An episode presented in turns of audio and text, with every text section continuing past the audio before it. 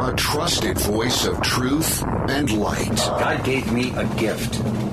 I shovel well. I shovel very well. And a rally point for those who've accepted the reality that they are not sheep. We've got a blind date with destiny. And it looks like she's ordered the lobster. This is the Brian Hyde Show. Well, hello there, and welcome to the show. Something I want to make very clear at the beginning of this program is that I do not have all the answers. So I'm not here to tell you what to think. I'm not here to insist that you must agree with me or otherwise you're not a good person. I'm just a guy who's doing his level best to think as clearly and independently as possible during a time of crisis. And I'm encouraging my listeners to do the same. Now, do I actually do any good on a day-to-day basis? I don't know. I want to believe I do, right? I mean, that's that's probably just simple self-preservation at work there. I want to think that what I'm doing here matters at some level but I never really know for sure. So I'm not saying poor me, I just don't know. I'm what I'm saying is I feel that there is uh, there's a need for people to speak out and to encourage one another first of all to to stand on your principles to know what your principles are to be more certain of who you are and what you stand for than simply you know what you're against or what makes you angry so that's why I do what I do and I'm going to mention this just in passing Every day I publish show notes at thebrianhydeshow.com. And in those show notes, I have links to the sponsors who make it possible for me to do what I do. So whether I'm doing any good or not, uh, you know, I'm, I'm leaving that judgment call up to you. The fact that you're listening probably means that you're finding something worthwhile. If you do find value in what I'm doing here on a daily basis, please let my sponsors know that their message is reaching your ears. That's all I'm asking. So, I've got some fun stuff to talk about today. We're going to delve a bit into Western civilization, and I know for some people that's kind of a dry topic. Why? Why would you talk about that? But if you are even just a casual student of history, you're going to notice that uh, Western civilization has contributed a great deal to the world, but it's not without its weaknesses as well. And some of those weaknesses are easier to exploit than others. I'll talk more about that in just a bit. Now, when it comes to, to finding voices that I trust or that, that I think are trustworthy concerning current events, the list is pretty small. There are commentators, there are a few journalists out there who I listen to or who I read that uh, I I trust them not because I think they have all the answers, but because they either have principles that have been consistent in other words, they're not just tossed to and fro by every little shift in the wind. Well, now I feel this way, and somebody validate me. Um, they, these are people who are well read, who understand history, who understand economics, for instance, and are doing their level best to try to help shine the light of truth, as opposed to simply, uh, you know, gain control over people. It's a big difference. In particular, I like to pay attention to what Doug Casey is saying about many of our current events. Now, I followed him for years. So this isn't something I just found him the other day and he seems to be a nice guy. He's he's so he's so kind. No, it's it's a matter of I've read this guy's writings for a long time and I think he really makes a lot of sense. And I, I want to share with you some of his thoughts on the difference between free markets versus centrally planned economics. And I'm not saying you have to agree with him. Even if you disagree, you'll still be wiser.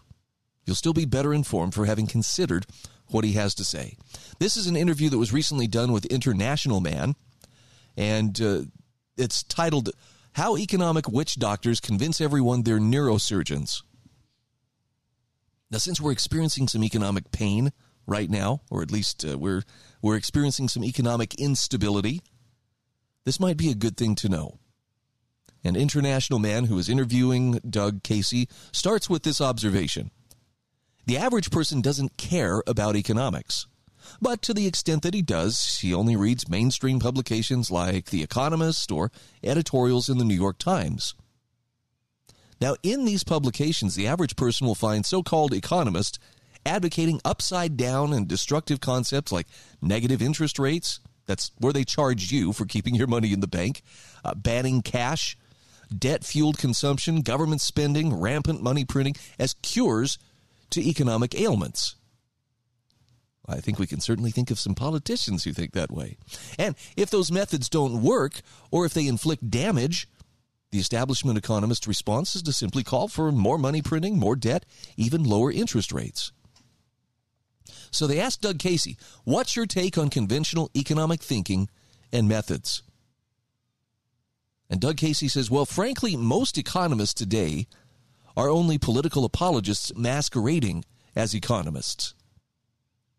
Now, he says an economist is somebody that describes the way the world works, how people go about producing, consuming, buying, selling, and living their lives. But that's not, however, what most of today's PhD economists do. Instead, they prescribe the way they would like the world to work and tailor theories to help politicians demonstrate the virtue and necessity of their quest for more power. So, as a result, legitimate economics barely exist today. And what passes for economics has a very bad reputation, and it's well deserved. Doug Casey says economics has become degraded. It's not quite a laughing stock like gender studies, but it's on a level with political science, which isn't a science at all. Now, he says every individual has vastly differing likes and dislikes, as well as wants and needs. But these so called economists like to treat people as if they were standardized atoms.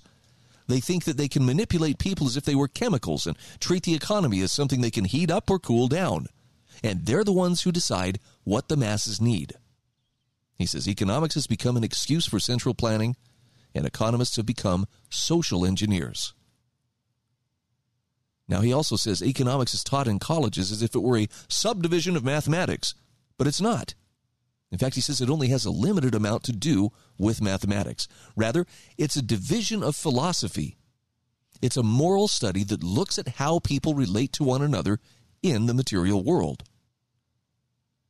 Economics has been turned into the handmaiden of government in order to give a scientific justification for things that the government, which naturally seeks more power for itself, wants to do. Listen to this next part. He says, in fact, every person should be his own economist. That's because you owe it to yourself to understand the way the world works and to understand human action, to use Ludwig von Mises' phrase. So they follow up with a question here. International Man says, Well, mainstream economists are obsessed with complicated models and charts as they try to maximize GDP.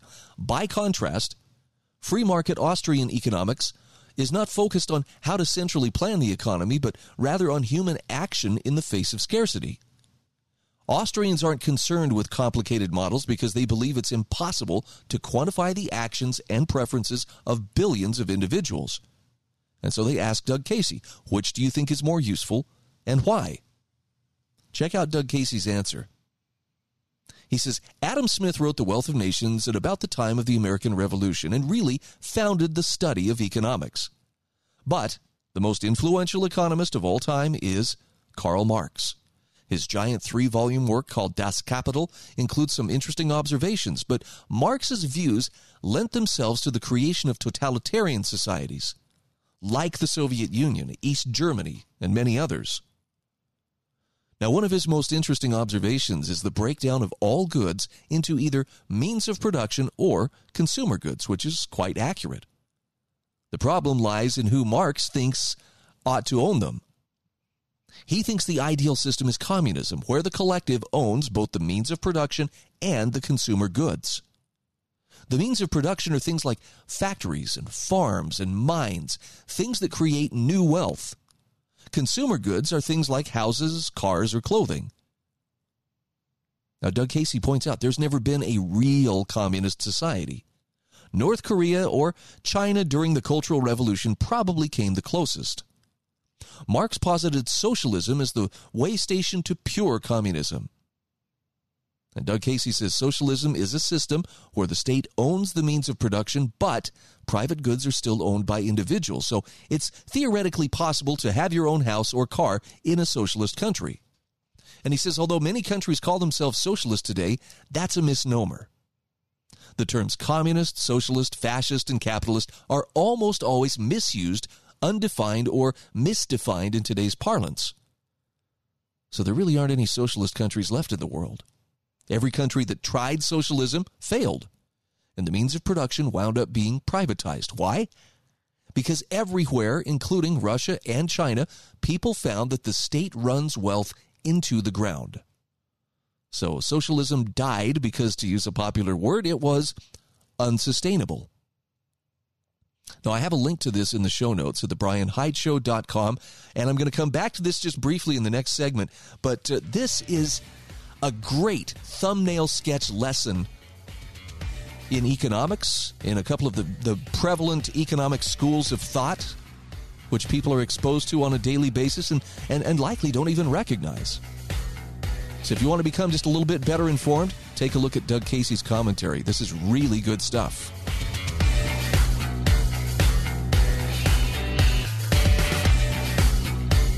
This is The Brian Hyde Show.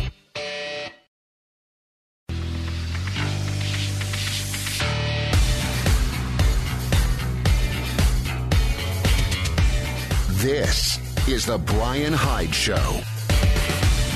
Hey, welcome back to the show. Just want to give a very quick shout out to my sponsors, including MonticelloCollege.org, LifesavingFood.com, the Heather Turner team at Patriot Home Mortgage in St. George, Utah, HSLAmmo.com, Sewing and Quilting Center in St. George, Utah, and GovernYourIncome.com. There's a link to each one of these in today's show notes. Right now, I'm sharing a commentary from Doug Casey, who's being asked about uh, economic systems. And particularly, he's explaining how there, there aren't a lot of real economists out there. But when asked his preference between the uh, Austrian School of Economics versus other economists out there, the you know regime economists who are just looking for some kind of uh, of rhetorical cover for whatever it is that politicians want. He's got a great explanation. And when he says that the terms communist, socialist, fascist, and capitalist almost always are either misused or undefined or misdefined in today's parlance, that's a warning for you and I to, well, to be a little more careful in how we apply those words, or at, at the very least, to better understand for ourselves what they mean. Something he points out here is that, you know, there's never really been a socialist country in the world because every country that's, that's embraced socialism has failed. And their means of production wound up being privatized. But he points out also that the public likes the idea or the ideal of socialism, which is free stuff. You still hear a lot of young people talking about that today. That's understandable. For instance, they've heard Scandinavia is a socialist utopia, but in fact, it's neither a utopia nor socialist. Its industries are all privately owned. The confusion comes from the fact that it's a welfare state. That's what people really want. Things look free, but they come at the cost of huge taxes. Now, interestingly enough, he says there are no real capitalist countries in the world. Capitalism is a system where economic matters are regulated by the market instead of by government fiat.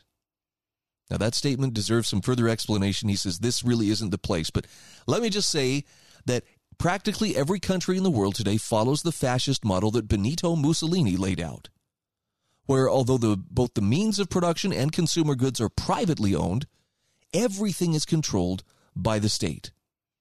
So, as a system, it makes a lot more sense than either communism or socialism, but not nearly as much as capitalism. Because it allows private ownership, it's often confused and conflated with capitalism.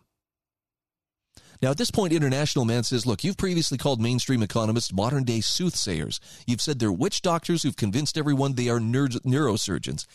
Can you elaborate? Doug Casey says, Well, what passes for economics today isn't science. It's more like a religion where dogma is handed down from on high.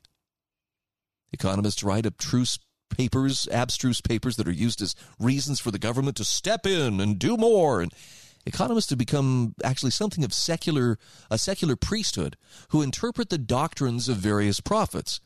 And of course, the dominant prophet for the last century has been John Maynard Keynes. Mixing religion with government, he says, is always dangerous. Masses of people usually have to be sacrificed in order to make somebody's idea of magic happen. So, International Man then follows up by saying, well, it seems the establishment economists are nothing more than overpaid government apologists and social engineers.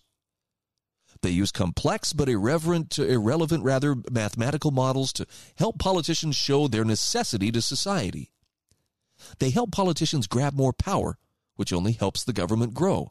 This brings to mind Frederick Bastiat, the great French free market economist, who said, When plunder becomes a way of life for a group of men in a society, over the course of time, they create for, the, for themselves a legal system that authorizes it and a moral code that glorifies it.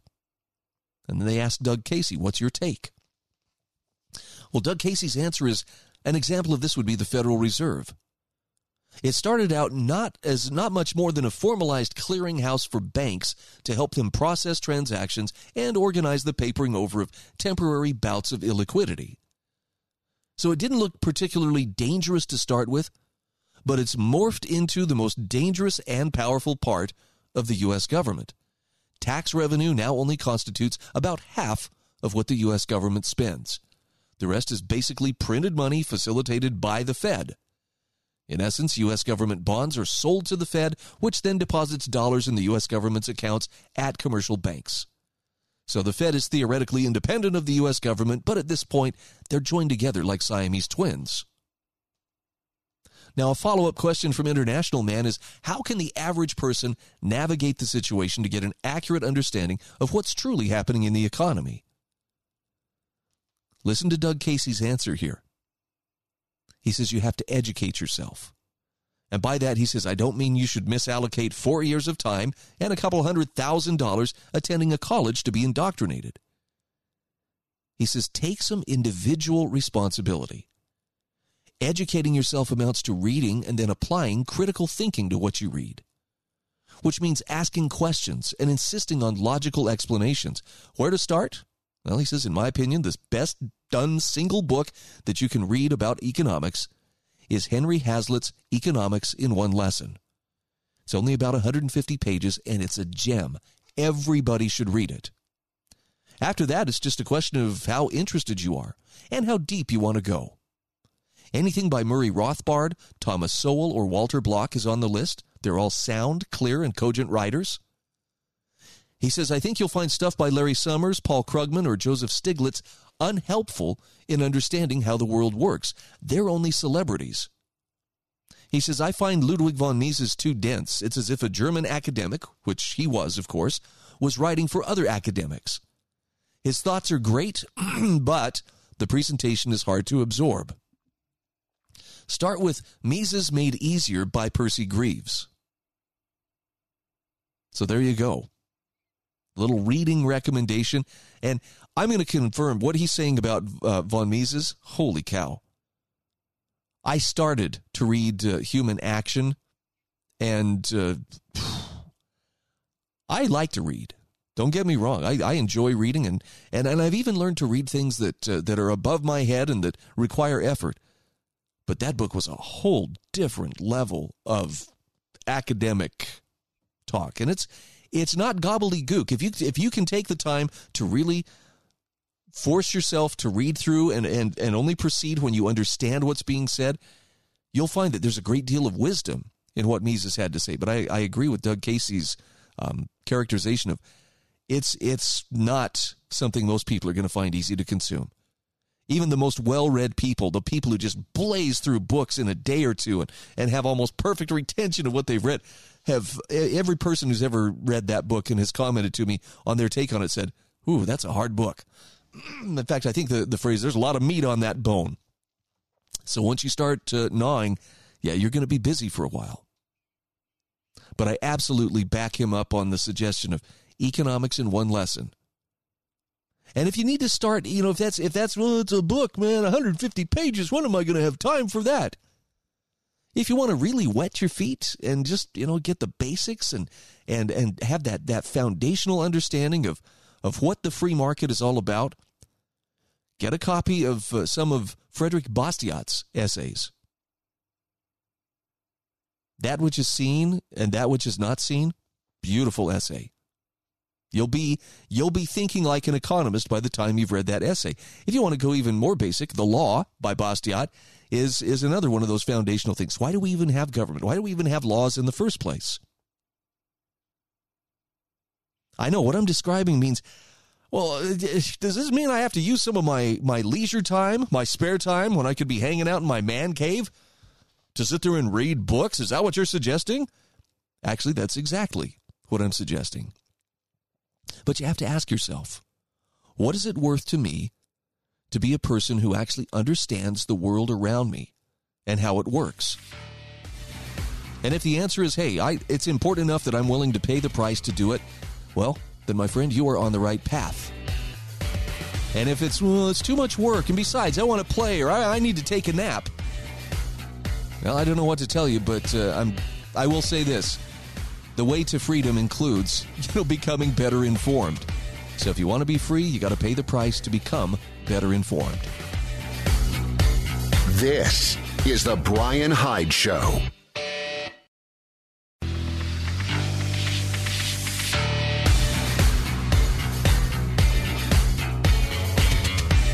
This is the Brian Hyde Show.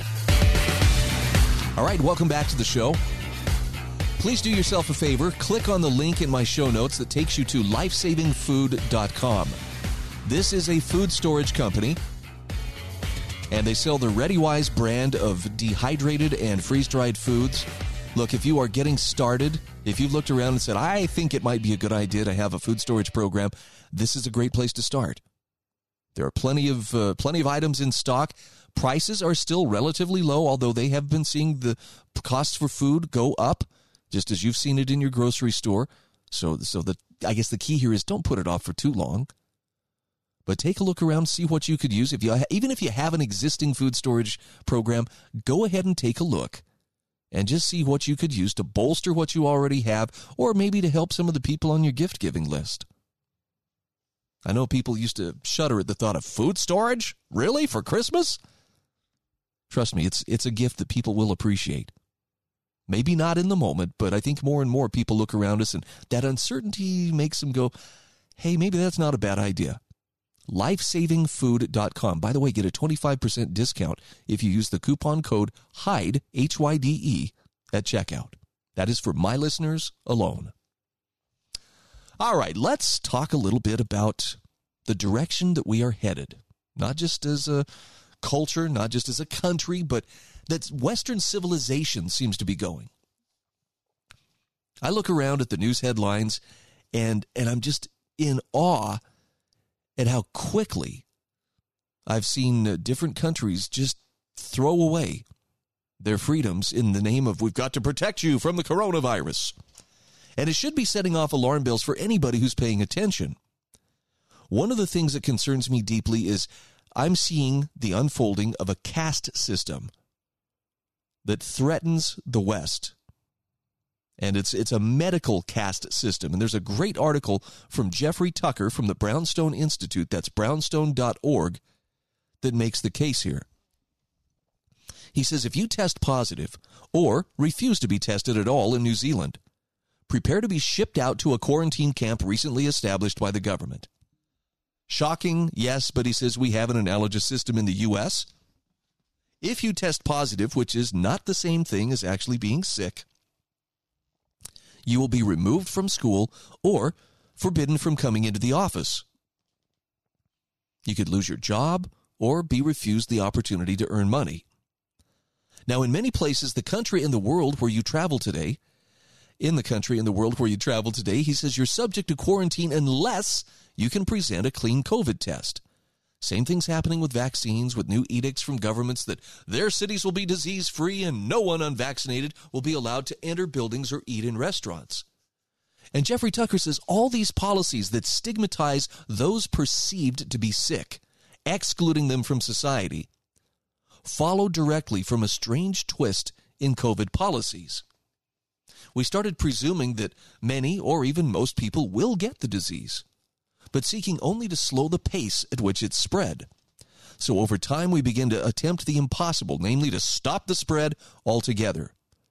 And in the course of it, we've set up systems that punish and exclude the sick, or at least relegate them to second class status, like a scarlet letter C on their chest, as it were. While the rest of us wait for the virus to go away either through a vaccine or some mysterious process by which the bug goes into retirement. So he asks, what is really going on here? It is resurrecting what amounts to a pre modern ethos of how society deals with the presence of infectious disease. And it's not clear whether this is by accident or not. In fact, uh, that the fact that it's happening is indisputable. We're hurling ourselves in fits and starts toward a new system of castes created in the name of disease mitigation. Now, Jeffrey Tucker says every pre modern society assigned to some group the task of bearing the burden of new pathogens. Usually, the designation of the unclean was assigned based on race or language, religion, or class. There was no mobility out of this caste. They were the dirty, the diseased, the untouchables. Depending on the time and place, they were segregated geographically, and the designation followed from generation to generation. Now, this system was sometimes codified in religion or law. More commonly, this caste system was baked into social convention. But he says in the ancient world, the burden of disease was assigned to people not born as free, that is, part of the class permitted to participate in public affairs. The burden was borne by the workers, merchants, and slaves who mostly lived away from the city unless the rich fled the cities during a pandemic. Then the poor suffered while the feudal lords went to their manors in the country for the duration, forcing the burden of burning out the virus on others. From a biological perspective, they served the purpose of operating like sandbags to keep those in the city free of disease. Pathogens were something to be carried and absorbed by them, not us and the elites were invited to look down upon them, even though it was these people, the lower castes, who were operating as the biological benefactors of everyone else. In religious teaching, the classes designated as sick and unclean were also considered unholy and impure. And everyone was invited to believe that their sickness was due to sin, and thus it's correct that we should exclude them from holy places and offices. For instance, we read in Leviticus 21:16, that God ordained that whosoever he be of thy seed in their generations that hath any blemish, let him not approach to offer the bread of his God. For whatsoever man be he be that hath a blemish, he shall not approach. A blind man, or a lame, or he that hath a flat nose, or any, anything superfluous, or a man that is broken footed, or broken handed, or crook back, or a dwarf, or that hath a blemish in his eye, or be scurvy, or scabbed, or hath his stones broken. So when Jesus came to heal the sick, and the lepers in particular, Jeffrey Tucker says it was not only an impressive miracle in itself, it was also something of a social and political revolution. His powers to heal freely moved people from one caste to another, his powers to heal freely, rather, move people from one caste to another just by taking away the stigma of disease. It was an act imparting social, social mobility, rather, in a society that was very happy to do without. St. Mark chapter 1 verse 40 records not only a medical act but a social one. Quote, And Jesus, moved with compassion, put forth his hand and touched him, and saith unto him, I will, be thou clean. And as soon as he had spoken, immediately the leprosy departed from him, and he was cleansed. And for doing that, Jesus was expelled. He could no more openly enter into the city, but was all, but was without in desert places. Interesting, right? Now, this was also why Mother Teresa's work in the slums of Calcutta was so politically controversial. She was seeking to care for and heal the unclean as if they are just as deserving of health as anyone else. Now, Jeffrey Tucker says it wasn't till the early 20th century that we understood the brutal scientific intuition behind these cruel systems. It comes down to the need for the human immune system to adapt to new pathogens. Now, there always has been and there always will be new pathogens. Some people, or most people, have to take the risk of getting sick and acquiring immunity in order to move a virus from the status of epidemic or pandemic to become endemic, that is, predictably manageable. And by the time the pathogen reaches the ruling class, it becomes less life threatening. The lower classes in this system operate as the tonsils or kidneys in the human body, taking on the disease to protect the rest of the body and finally to expel it. Now, he says humanity const- constructed these caste systems of disease for all of recorded history until very recently. Slavery in the United States served that very purpose in part. Let those who do the work also bear the burden of sickness, so that the ruling class of slave owners can remain clean and well. Marli F. Weiner's painful book, Sex, Sickness, and Slavery Illness in the Antebellum South, explains how slaves, owing to the lack of medical care and less sanitary living conditions, bore the burden of sickness far more than whites, which in turn defi- invited the defenders of slavery to postulate intractable biological differences that made slavery a natural state of humankind. Health belonged to the elites. Observe it with your own eyes. Disease is for them and not us. Tucker says the great turn from ancient political and economic structures into more modern ones was not only about property rights, commercial freedoms, and the participation of ever greater waves of people in public life, but there was also an implicit epidemiological deal to which we agreed. What Sunetra Gupta describes as an indigenous, endogenous rather, social contract. We agreed that we would no longer designate one group as the unclean and force them to bear the herd of or the burden rather of herd immunity so that the elites don't have to. The ideas of equal freedom, universal dignity, and human rights came with a public health promise, too. We will no longer regard one people as fodder in a biological war. We will all participate in building resistance to disease. I got a link to this in the show notes. We'll come back to this article just the other side of our commercial break. This is The Brian Hyde Show.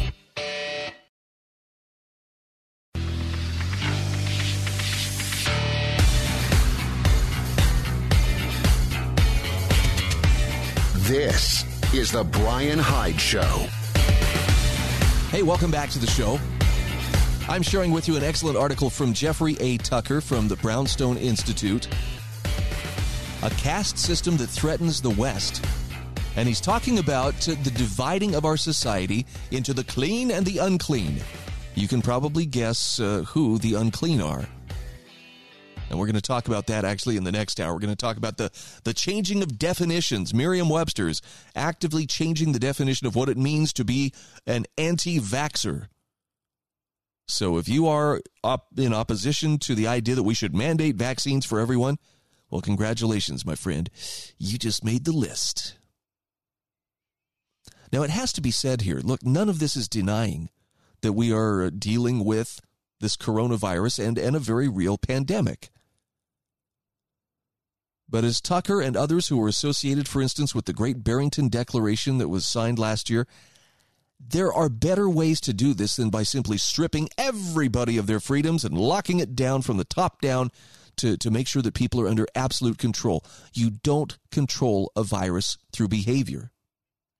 In Tucker's article here, he says Martin Kulldorff, one of the signatories and one of the creators of the Great Barrington Declaration, speaks of the need for an age based system of focused protection. So here's how that works. When the new pathogen arrives, we protect the vulnerable with weak immune systems while asking the rest of society, in other words, the less vulnerable, to build immunity to the point where the pathogen becomes endemic. Think about what category of age implies about the social order. All people grow old, regardless of race, language, social position, or profession. Everyone is thus permitted to enter into the category of the protected. We use intelligence, compassion, and high ideals to shelter those who need it most and for as short a period of time as possible. Now, by now, you can guess the thesis of this reflection. The lockdowns have reverted us back in time from a system of, of, equality, freedom, and intelligence, and they've plunged us back into this feudal system of castes. The ruling class designated the working classes and the poor as the groups that would need to get out there and work in the factories, warehouses, fields, and packing plants, and to deliver our groceries and supplies to our front door. We called these people essential but we really meant they will build immunity for us while we wait in our apartments and hide from the disease until the infection rate falls and it's safe for us to go out. Now, he says, as an homage to the new unclean and in consideration of the nice things they're doing for us, we will pretend to participate in their plight through perfunctory performances of disease mitigation. We will dress down, we will avoid revelry, we'll wear a mask in public. Very conveniently for the professional class, these little performances are also consistent with the underlying motivation of staying away from the bug and letting others grapple with gaining immunity. The poor and the working class are the new unclean while the professional class enjoys the luxury of waiting the pandemic out, interacting only with disease free laptops. The Zoom call is the 21st equivalent of the manor estate on the hill, a way to interact with others while avoiding the virus to which the people who keep the goods and services flowing must necessarily be exposed. Tucker says these attitudes and behaviors are elitist and ultimately selfish, even vicious. As for age based protection, our leaders achieved the opposite. First, they forced COVID 19 patients into long term care facilities, causing the pathogen to spread where it was least welcome and most dangerous. And second, they prolonged a period of isolation for the survivors by delaying the onset of herd immunity in the rest of the population, spreading loneliness and despair among the elderly. Jeffrey Tucker says lockdowns are the worst of all worlds from the perspective of public health. More than that, lockdowns represent a repudiation of the social contract we made long ago in order to deal with infectious diseases. We worked for centuries to reject the idea that some group, some caste, should be permanently assigned the role of getting sick so the rest of us can persist in an immuno- immunologically virginal state. We abolished the systems that entrenched such brutality. We decided that this is radically inconsistent with every civic value that built the modern world. But Tucker says by reinstating ancient forms of exclusion, disease assignment, or avoidance based on class and social stigma of the sick, and now vaccine status, the lockdowners have created an astonishing pre modern catastrophe. Now, he has a link here to the Great Barrington Declaration, and says there's more to this than a simple statement of cell biology and public health. The Great Barrington Declaration is also a reminder of a deal that modernity made with infectious diseases.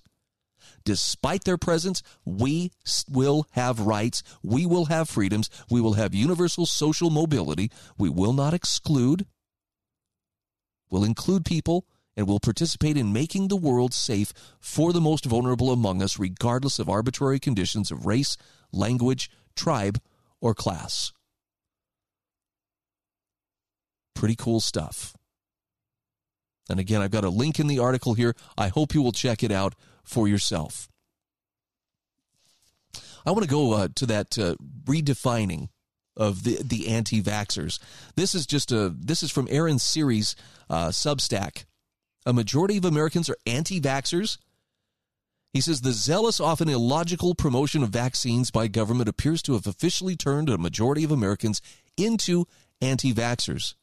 Not metaphorically, but apparently literally as a matter of basic English. Now, the Merriam Webster Dictionary defines anti vaxxer as, quote, a person who opposes regulations mandating vaccination. Huh. So if you oppose a vaccine requirement, you are an anti vaxxer. Welcome aboard, my friend. Well, an official NBC News survey by Hart Research, he says, found 50% of American adults opposed requiring that everyone who's now eligible must get a COVID 19 vaccine. So it appears half of Americans are now officially anti vaxxers. Now, Aaron Siri says, look, in reality, based on the more common colloquial use of this term, even more Americans are anti vaxxers, according to mainstream media if you raise questions about the safety of COVID 19 vaccines. Anti vaxxer. If you raise questions about the efficacy of this vaccine, anti vaxxer. If you question the FDA, CDC, or the White House guidance on this vaccine, well, you are an anti vaxxer. If you want pharma companies to be liable for vaccine industries, injuries rather, anti vaxxer. You want long term placebo controlled trials prior to licensure, anti vaxxer. It's like a cuss word. You raise concerns about breakthrough cases. Ugh, you know what you are. You think natural immunity has anything to offer without a vaccine. You're an anti vaxxer. Aaron Siri says Obamacare was used as a pejorative, pejorative rather, and turned by many into a term of honor. Could it be the same fate that awaits the term anti vaxxer? That does appear the natural result of retorting with the anti vaxxer to reasonable and rational questions about these products. Those supporting those vaccines would do much better to actually address the substantive and legitimate questions being raised instead of retorting with anti vaxxer. So at some point, they're going to make this term a badge of honor, as it may come to mean someone that raises valid questions about certain vaccines and is met with only ad hominem responses. I think it should be your decision. And I'll tell you, personally, from what I see, the the more information that comes out, the more I realize, oh my goodness, now now Fauci's talking about, well, uh, we may have to rechange the definition of what it means to be fully vaccinated. So if you've already had two shots, but you haven't had a third, you haven't had the booster, uh, the point is you're never going to be fully vaccinated unless someone defines it in a way that just happens to fit, you know, how many shots you've had. But I am so grateful that I haven't signed up for this uh, ever ongoing, you know, regimen of shots. And I don't say that like, you know, the people who've done it, well, they're stupid and they've they've been duped. I'm just saying that there's more evidence coming out that uh, calls into question some of the promises and some of the claims that were made initially about what happens if you take the vax. There are legitimate questions about you know, why why are we seeing strokes in children? Why are we seeing, you know, athletes fall down with heart problems on the soccer field when they're in the best shape of their life?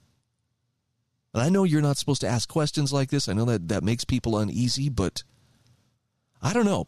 Saw a meme earlier today that kind of kind of jumped out at me and it says if your spouse refused to tell you about where they were last night or to answer your questions, what were you doing last night?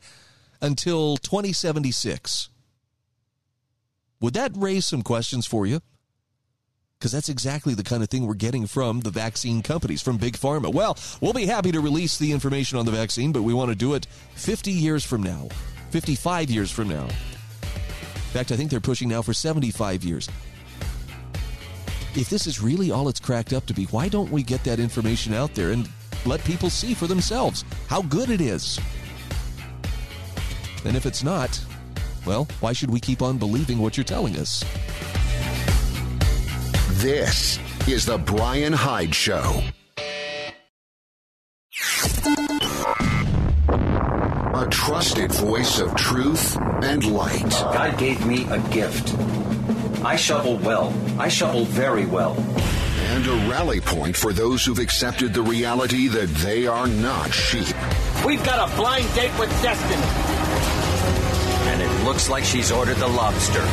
This is the Brian Hyde Show. Well, hi there, and welcome to the show. This is a place where we like to revel in wrongthink. And by that, I simply mean we like to question the various narratives out there that we are told are the absolute truth and uh, you must not consider anything else. Look away, citizen. Look away from that story you're reading on the internet. Look away from that commentator. Uh, I would say on YouTube, but they're pretty good about purging anybody who's, who's questioning the narrative.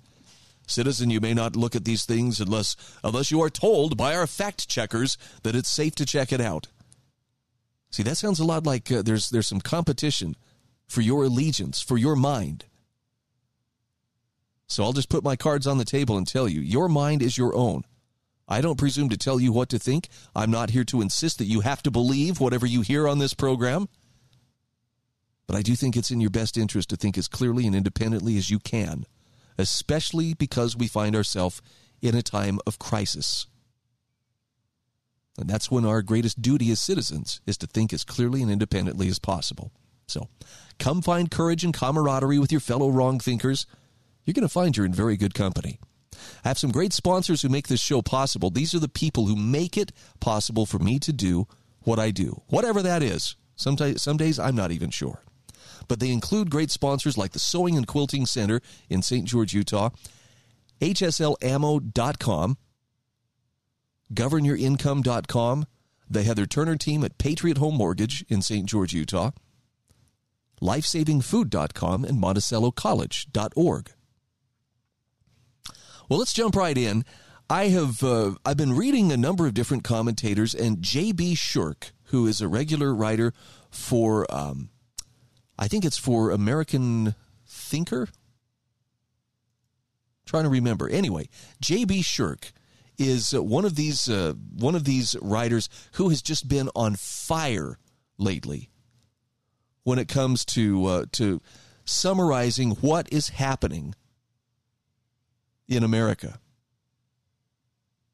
And one of the things he points out here is, and it's not just America, I guess I should I should expand expand this to the West, is that we're being told, you know, that in the name of democracy we have to uh, take these rights from you in order to protect democracy. I think I think the president's actually having some kind of a summit. I I, I limit my coverage of political news not because I can't handle it, but just simply because so much of it seems calculated to uh, to make me upset or to make me feel uh, angry. So if it doesn't add value, I I exercise my option not to uh, not to partake of it. But I like what JB Shurk has to say here. He says a big part of the Great Reset is its orchestrated campaign to condition people into believing that they have no natural rights separate from and paramount to the mandates of government. Sounds about right. Most neoliberal nations no longer talk about the global ideological struggle, once pitting free and controlled states against each other. Why? Because that distinction makes little sense when Australia is hunting down citizens for fleeing its quarantine concentration camps, and Finland is putting Christianity on trial. He says, I'm trying to remember who won the Cold War again? See, instead of admitting that they're waging war against free speech, Western governments claim, well, we're just protecting our people from by censoring misinformation that might cause social harm or disinformation that might be coming from Russia or China.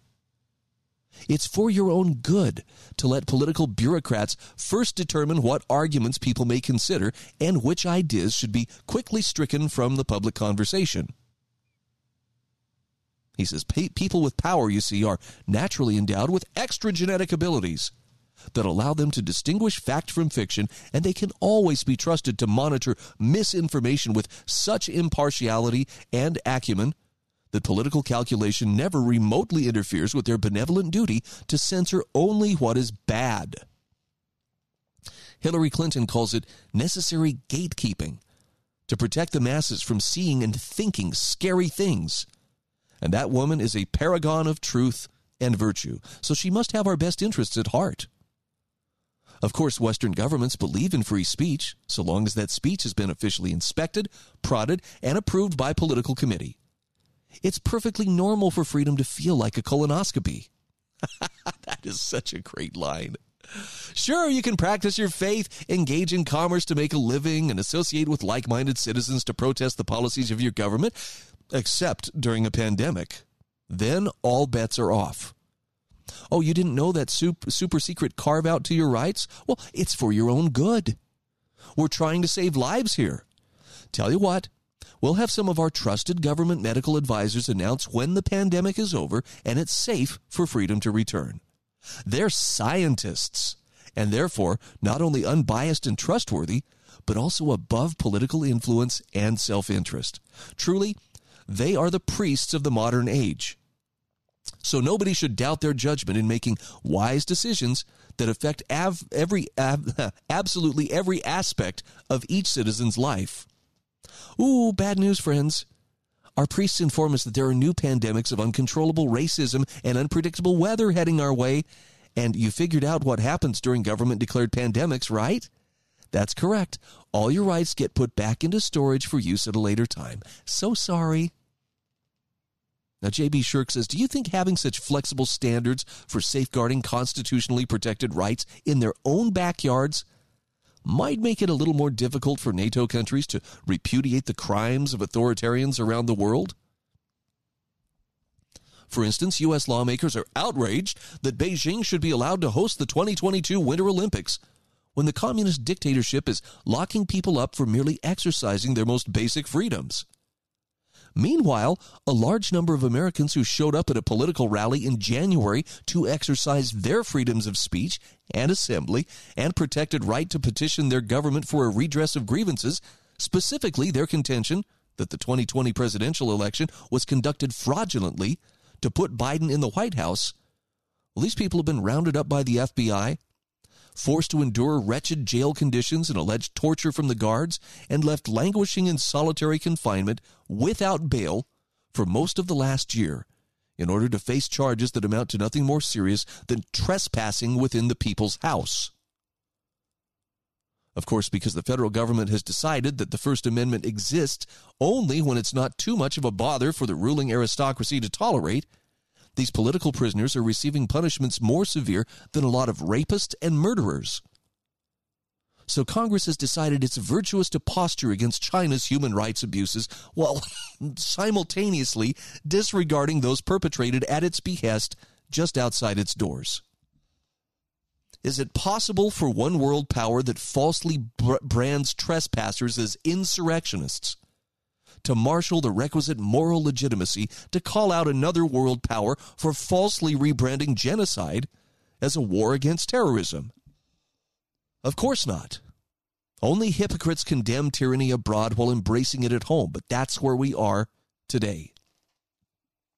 Now, J.B. Shurk says, look, there's going to be a lot of discussion in the future about how formerly free countries became so totalitarian in their outlooks. By and large, they did so through a quiet linguistic sleight of hand that replaced the language of freedom with the language of democracy. He says for several hundred years, Westerners have fought first and foremost for freedom while pushing democratic forms of government as procedural mechanisms for keeping power in check. But freedom is not democracy. And until quite recently, most people understood this obvious truth. If you take 100 people and 51 of them can vote to close your business, how free can you possibly feel? What if they decree that you must pray each day to a framed picture of the great Fauci hanging on the wall? How about if that slim majority decides you shouldn't be allowed to speak your mind and chooses to cut out your tongue instead? What happens when they vote to take away your property, burn your Bible, or chop off your head for backing the wrong leader? He says at some point, let's hope even the most ardent defenders of democracy might come to the correct conclusion just before the guillotine's blade comes crashing down that inalienable rights and liberties are the true cornerstones of any free society. Because without those, a simple majority can be every bit as bloody and unjust as even the worst tyrant. And when it's your head about to fall into the basket, you might very well prefer the benevolent dictator to the authoritarian democracy cheering on your demise. Got to tap the brakes here because we're coming up on our own break, but does that not ring true? The language of freedom has been swapped out for the language of democracy. We hear all politicians giving great lip service to democracy. Very, very few politicians speak the language of freedom. And as someone who has spent uh, the better part of his life studying the principles and practices of freedom, I may not be an expert, but I can tell when someone speaks the dialect of freedom. That's not what most politicians speak. This is The Brian Hyde Show.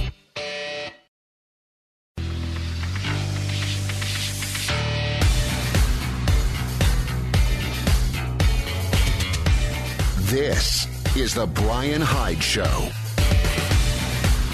Hey, welcome back to the show.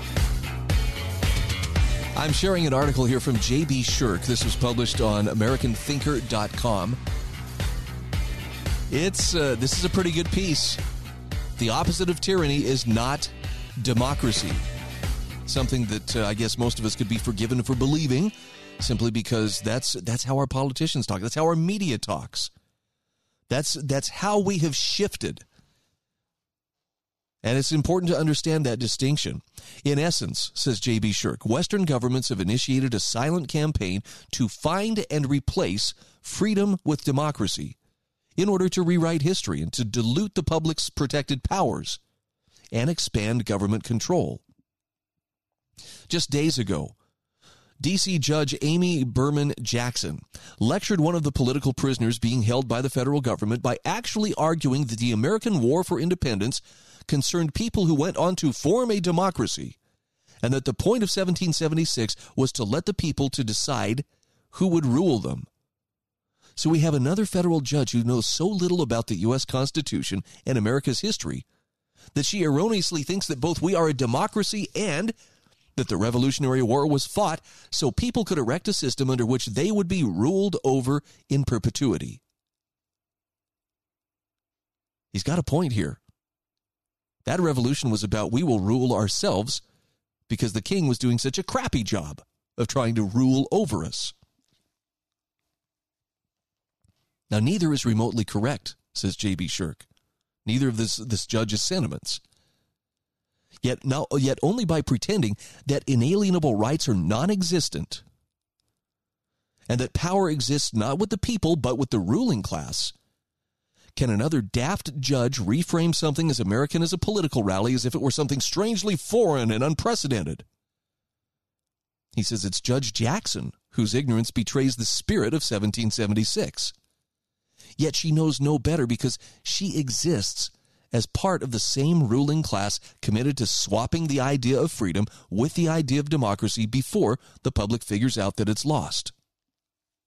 Or what it's lost, I should say. So he says, ask yourself this, though. If protecting democracy requires obeying an entrenched ruling class, then why haven't we just replaced the chains of English monarchy with the chains of, uh, or haven't we just replaced English monarchy with the chains of American oligarchy? Okay, fair question. If so, then don't let those with power redefine rights into suggestions, or the value of those rights will continue to depreciate just as quickly as the fiat money controlled by governments, too. Again, there's a link to this in the show notes at thebrianhydeshow.com. I've really enjoyed what I've read recently from JB Shurk. I'll be keeping an eye on this guy for, for a while too. I think he's got a pretty good slant on what's happening. Moving on. Is it just me, or does it seem like every time the sense of crisis starts to ebb in the public's mind, a new variant starts to dominate the news cycle? Because that's that's really how this Omicron virant or viral uh, variant seems to have been rolled out. And in fact, you're actually starting to see a little bit of, of walking back of, well, you know, maybe these travel restrictions were a little bit hasty. But boy, the alarmists, the Omicron alarmists, are just having a heyday. Got a great article here from Adam Mill. This was published in amgreatness.com. Omicron alarmist delight. Subtitle is Having Missed Out on the Opportunity During the First Wave of Pandemic Panic, panic as they busied themselves with impeachment theatrics. Democrats are ready for it now. And he recalls Speaker Pelosi, you know, as they were getting ready to, to impeach President Trump. I don't know which time, but so today we will make history. House Speaker Nancy Pelosi intoned somberly over the chatter of camera shutters. When the House managers walk down the hall, they will cross a threshold in history delivering articles of impeachment against the President of the United States for abuse of power and obstruction of the House. One day earlier, on January 14th of 2020, Science.org had reported on a new SARS-like virus found in China. The speaker's pomp and circumstance notwithstanding, history seems to have taken more interest in the virus than in her impeachment farce. Much like a Midwestern driver speeding through summer darkness, it's not always immediately clear whether the object approaching one's windshield is a deer or just another bug splat in the night. To the thinking of Pelosi and so many others, the impeachment hearing over some phone call between Trump and the Ukrainian president was supposed to be the crash through the windshield of history. But in contrast, the virus from the obscure province in China they figured would splat harmlessly and with little notice. Now, it's worth remembering how difficult it can be to gain perspective of historic events as they fly toward our proverbial windshield. Pelosi, who has an uncanny ability to predict stock performance, that's tongue in cheek, by the way, usually misses the boat when it comes to assessing the long term significance of news stories. Thus, when her party raises new alarm over the new Omicron variant pronounced, Oh my God, I can't believe this is happening again, Macron, we should judge for ourselves whether we're in the midst of another bloody mess like the one few foresaw in January of 2020. Now, here the author says it's possible, and I know this sounds crazy, that the Omicron variant actually represents good news. And he says, Hear me out. Adam Mills says, Early signs indicate that the Omicron variant lacks the death dealing symptoms of its predecessors, yet spreads much more quickly than even the fast moving Delta variant. Even the sainted Dr. Anthony Fauci finds himself backpedaling on the reflexive fear mongering, saying it does not look like there's a great deal of severity to it. Thus, it seems possible that the Omicron could spread natural immunity quickly and relatively harmlessly through the population, and God willing, we can be done with this. Now, one South African doctor who helped address the very earliest cases of Omicron reported that the symptoms of Omicron were, quote, very mild. Now, this, of course, will not stand. Fear is the currency of power, and nobody's going to bend the knee just to avoid an evening of chills and fatigue. CNN, seeking to prop up its own relevancy, has again hit the well worn panic button. On Saturday, Dr. Megan Ranney published an opinion piece describing the Omicron variant as dreaded. Instead of focusing on the mild symptoms, the doctor sowed panic, warning it's not looking good. One preliminary model suggests that Omicron spreads twice as easily as the Delta variant. This is the reason many of us scientists are warning people to mask up in public and go get their booster. So, do masks work? Well, that question will always start an argument. Does the booster work against Omicron? Ranney admitted we don't know whether boosters have any effect on the new variant. The Biden administration has announced new measures to combat the virus, which look a lot like the old measures from 2020. And these appear to include pan, plans rather for booster mandates to ensure that the nearly 100 million eligible Americans who have not yet gotten their booster shot get one as soon as possible. But again, do the work, do the boosters work on Omicron? Stop asking questions, science denier. Further, the Biden administration will expand vaccinations of children to protect against Omicron. So, are the risks of Omicron to children more or less deadly than the chance of vaccine inf- the vaccine inflicting heart damage, like myocarditis or pericarditis? Now, that seems like a relevant question, but social media nevertheless censors virtually anything or any reporting on its side effects as misinformation. Remember when they censored stories about the Hunter Biden laptop? Or the censorship of the Wuhan lab leak origin hypothesis? Or when social media didn't censor blatant falsehoods about the Kyle Rittenhouse Kenosha shootings? But they did censor posts supporting Rittenhouse and suppressed efforts to raise funding for the ultimately innocent Rittenhouse. See, that censorship, ironically, makes information more credible and destroys the clash of ideas that are vital to informing the Democratic electorate. Got a link to this article in the show notes. I'm going to come back to it just the other side of our break. Please stay with us.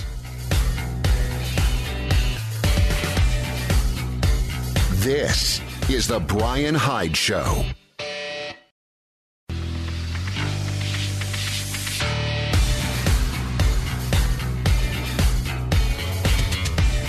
This is The Brian Hyde Show. Once again, I want to thank you for being part of our growing audience of wrong thinkers. And I want to uh, give some love here to one of my sponsors. That would be the Heather Turner team at Patriot Home Mortgage. Now, they're located in St. George, Utah, 619 South Bluff Street. That's where you'll find her office. You can call Heather at 435 703 4522. Heather's NMLS ID is 715386. And Patriot Home Mortgage is an equal housing opportunity lender. Why should you count on the Heather Turner team at Patriot Home Mortgage? Let's just say that homes don't stay on the market right now for very long. The competition is very fierce. The inventory is very low. If you find the home of your dreams, you need to get your financing or have your financing in order. So instead of, you know, waiting a few days, okay, well, let's see if we can qualify for this. Know where you're going to be, know what you know what you have in hand and go in with confidence that, yep, we've got this.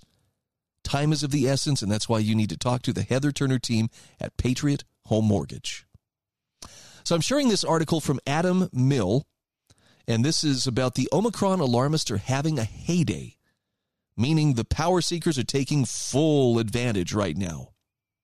He points out how the Biden administration is planning to launch a new public education campaign to encourage adults to get boosters with a special emphasis on the skeptical communities of color. Interesting. It's hard to imagine anyone in America could escape the constant drumbeat of education that saturates our airwaves and electronic media. Now, clearly, Pelosi misdiagnosed the January 20th moment in history in which she found herself impeaching then President Trump for something about a phone call. Well, she's not going to miss out on the panic this time. She recently urged Americans that our message is that we have to respect governments meaning vaccine mandates. Now, most reasonably intelligent Americans make choices about risk every day, says Adam Mill. Mandates and censorship deprive individuals of the ability to make their own informed decisions.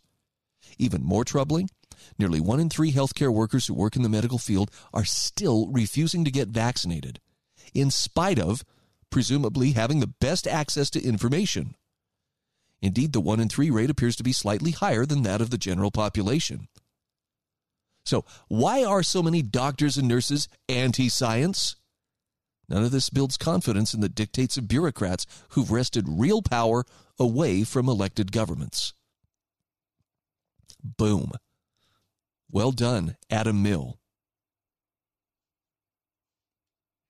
I want to shift gears here for a moment and uh, talk a little bit about abortion. Since this is something that's on a lot of people's minds, the Supreme Court's considering a case that could lead to the overturning of Roe v. Wade. Abortion's a hot topic. I understand it's a very controversial topic, but I wanted you to hear what Judge Andrew Napolitano has to say about abortion and the Constitution. He starts with a quote from uh, Supreme Court Justice Samuel Alito. This is from December 1st of this year. The fetus has an interest in having a life. And Judge Napolitano says last week's oral argument in the Supreme Court about abortion was both humdrum and arcane.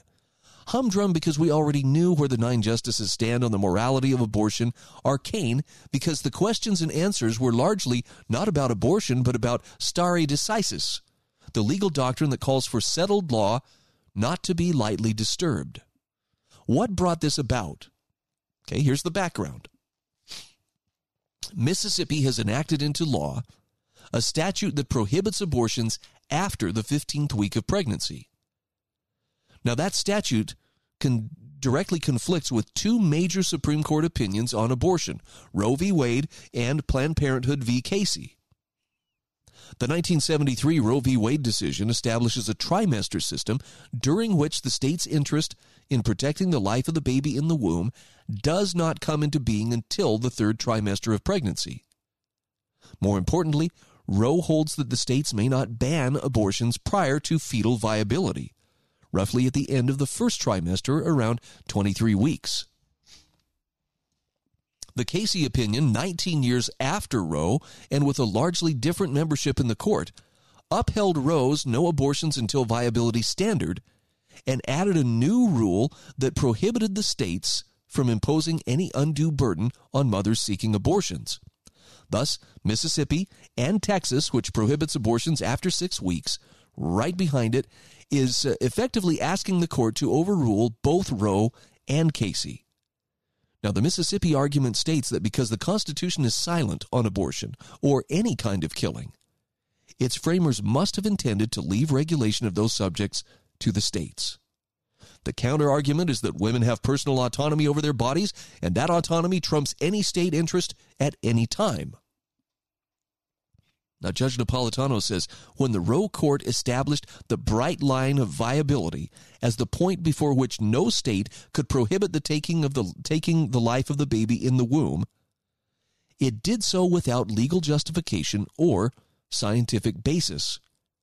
We know from the posthumously released notes of revealed notes of Justice Harry Blackmun, author of the Roe decision. Yet an unwanted pregnancy is just as unwanted the day before viability as it is the day after. Viability has been the bright line for 48 years, and during that time, over 62 million abortions have been performed in the U.S. in reliance upon it. So, can the court change the bright line? And if so, should it? That was the essence of the argument last week, but that argument largely misses the constitutional point. There is nothing constitutional about viability. Justice Blackmun made it up out of thin air, and six other members of the court accepted it. Just as Justice Sandra, Sandra Day O'Connor made up undue burden out of thin air in Casey. The constitutional point here is whether the baby in the womb is a person. Roe itself concedes in the text of the opinion that if the baby is a person, with an interest in having a life, as Justice Samuel Alito Jr. put it during oral arguments, then Roe falls. That's because the 14th Amendment prohibits states from taking life, liberty, or property from any persons without due process, meaning a jury trial at which the state would need to prove fault. Such a demonstration would be impossible in the case of a baby in the womb. As well, the same amendment also requires equal protection of laws. Since all laws protect life by enacting laws against homicide, they must enforce those laws equally so as to protect all persons from being murdered, irrespective of age or physical dependency. Now, Napolitano says the linchpin to the application of the 14th Amendment jurisprudence to abortion is the concept of personhood. If that fetus is a person, the mother and her physicians may not lawfully kill the fetus any more than they could lawfully kill the father of the fetus. This is why the debate over viability misses the point. The court should have passed over the argument about viability and moved into the only constitutional issue here personhood. Is the fetus in the womb a person? Judge Napolitano says, of course she is.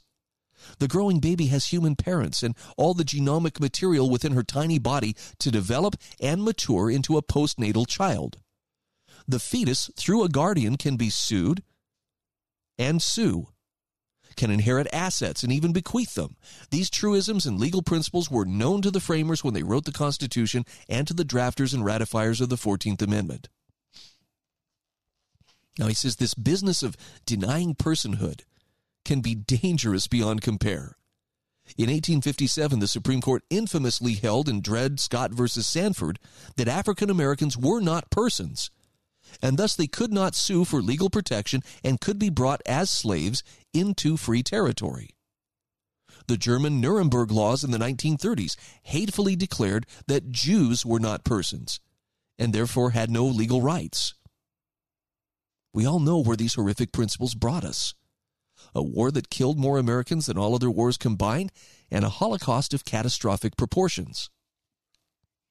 So Judge Napolitano asks Do the justices have the moral courage to recognize babies in the womb as persons? He says, I doubt it though my college uh, my college classmate Justice Alito seems to be going that direction.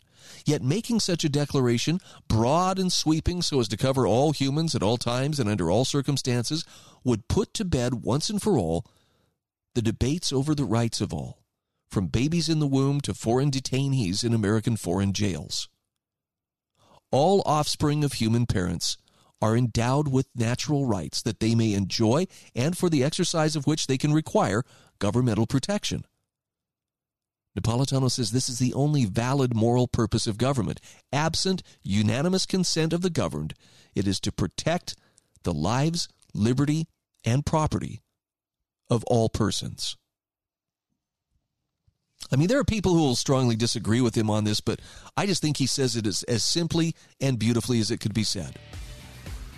Of course, there is a link to this in the show notes, which you'll find at thebrianhydeshow.com. Hey, if you want to access those show notes, in fact, if you want me to just go ahead and email a copy of them to you, hit the subscribe button when you go to my website. I'll add you to the list, and I can send you some great reading material each and every day that I do this program.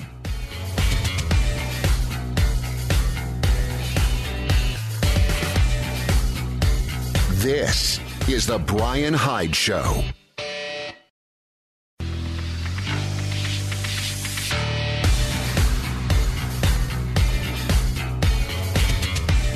This is The Brian Hyde Show.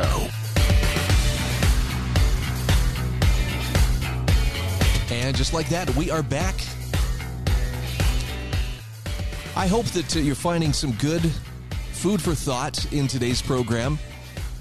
My show notes are there for anybody who wants to take a little bit deeper dive into any of these topics.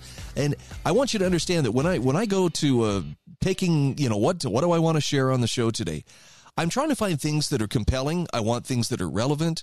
I try to stay away from the sensational just because uh, it's it's so superficial. You know, whipping people's emotions into a frenzy. I've done it. I'm guilty of that. I've done it before. Throwing red meat? Absolutely. Why would people do stuff like that? Well, uh, in a nutshell, because it works. But I believe that we have a little bit higher opportunity here than simply, hey, let's get really riled up and start chanting in unison, you know, which is unfortunately where, where a lot of people are willing to draw the line and say, okay, that's what I want to do. I want to be mad and I want to be chanting bumper sticker slogans with people who are mad just like me, my friends who hate the same things that I do. See, I'm not here to encourage you to hate or to even feel angry, and certainly not to start chanting in unison. I want you to think about these things and delve into them because it matters to you. Not because, well, Brian said I ought to do this and uh, he seems like a nice enough guy. I should probably do that. Nope. I'm speaking up on a daily basis because I really feel like I have a duty to do this. I was talking with my friend Eric Moutsos yesterday, and Eric, I, I think, is just a wonderful example of someone who didn't really want to be in the spotlight, but found himself there. And in so, uh, you know, in looking around and evaluating, why am I here? You know, this is something he took to God. And he says, you know, I feel the calling. And I, I know there are others who feel this too. To stand up and just to, to the best of your ability to be a source of light. This is a time when we need more light. So that's what I'm trying to accomplish on a day to day basis. I am joined by lots of other great people trying to do the same thing in their own way. And ultimately, what I'm trying to do here is, is not so much, you know, convince you to my school of thought or, you know, come be my follower. Rather, I'm trying to convince you to become a source of light in your own right and in your own circle of influence. Because we need more leaders. We don't need more followers. And the fact that you're listening to this program, to me, is a pretty good indicator you're probably one of those leaders, whether you want to believe it or not. But uh, do you hear that call? Maybe listen a little bit closer. All right, going to shift gears for just one last time here.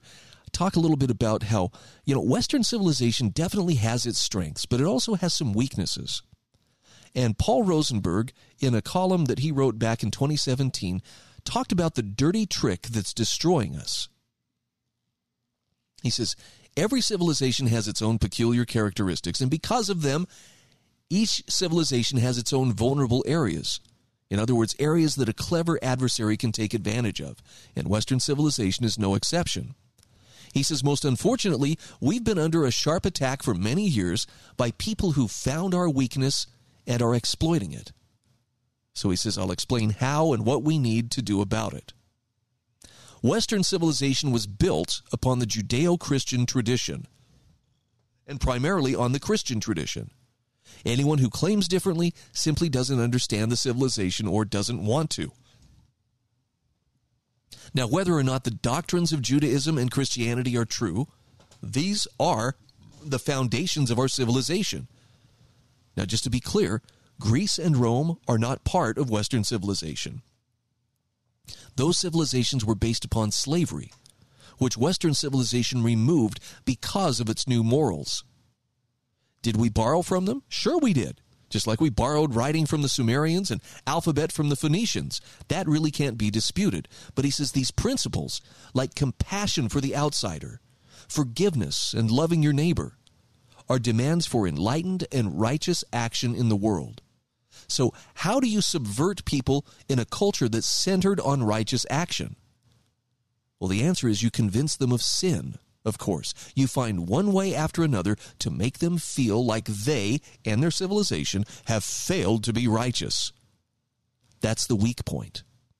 Then you convince them that they need to absolve themselves in ways that suit your agenda. Is any of this sounding familiar? Paul Rosenberg asks Have you noticed that the guilt slingers always have a preset conclusion for you? A single thing you must do to absolve the guilt they've tossed upon you. So here's an example. An imposer of guilt says, Your community has allowed sewage to be poured into the river.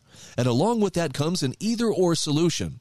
A new regulatory agency must be given sweeping powers, and if you don't agree, well, you favor sewage in drinking water. Paul Rosenberg says this trick has been eviscerating the West for decades. There's even a well known school of thought known as critical theory that promotes this. Yes, it's the same theory that's being taught to your kids or is trying to be shoehorned into their schools. And Rosenberg says these people have dedicated themselves to criticizing everything possible about Western civilization and have prospered by it. Their tool is weaponized guilt, the West's kryptonite.